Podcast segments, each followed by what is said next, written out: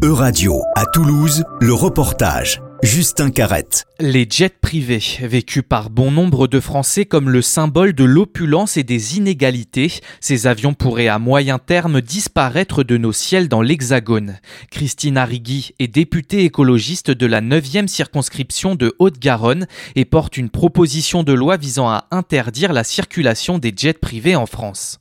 Pour elle, c'est fondamentalement une question d'équité. C'est le symbole euh, de tout ce sur quoi nous travaillons, à la fois de justice écologique et de justice sociale, euh, dans un contexte où, euh, évidemment, euh, nous devons tous et toutes faire des efforts individuels, mais également de reconversion et de transition écologique et d'efforts industriels.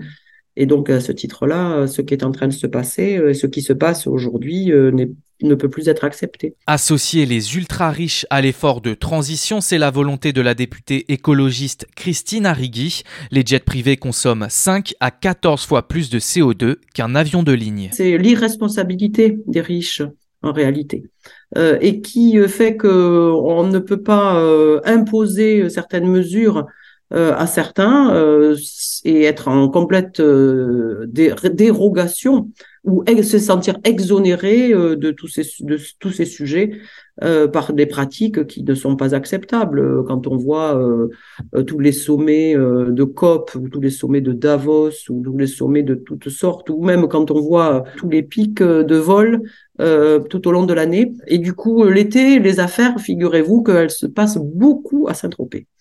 Il y a beaucoup, beaucoup de choses qui se passent à Saint-Tropez euh, pendant l'été.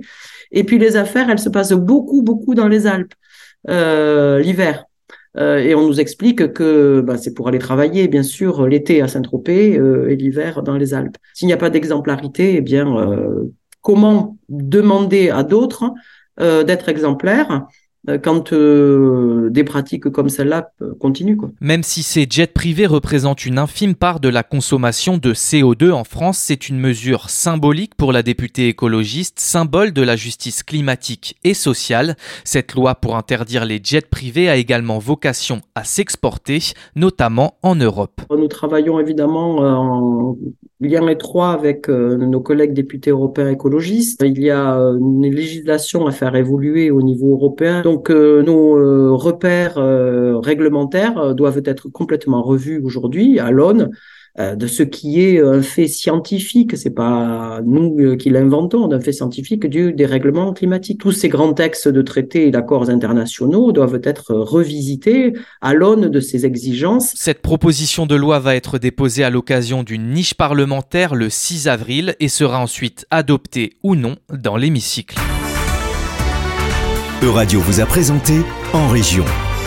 Retrouvez les podcasts de la rédaction dès maintenant sur euradio.fr.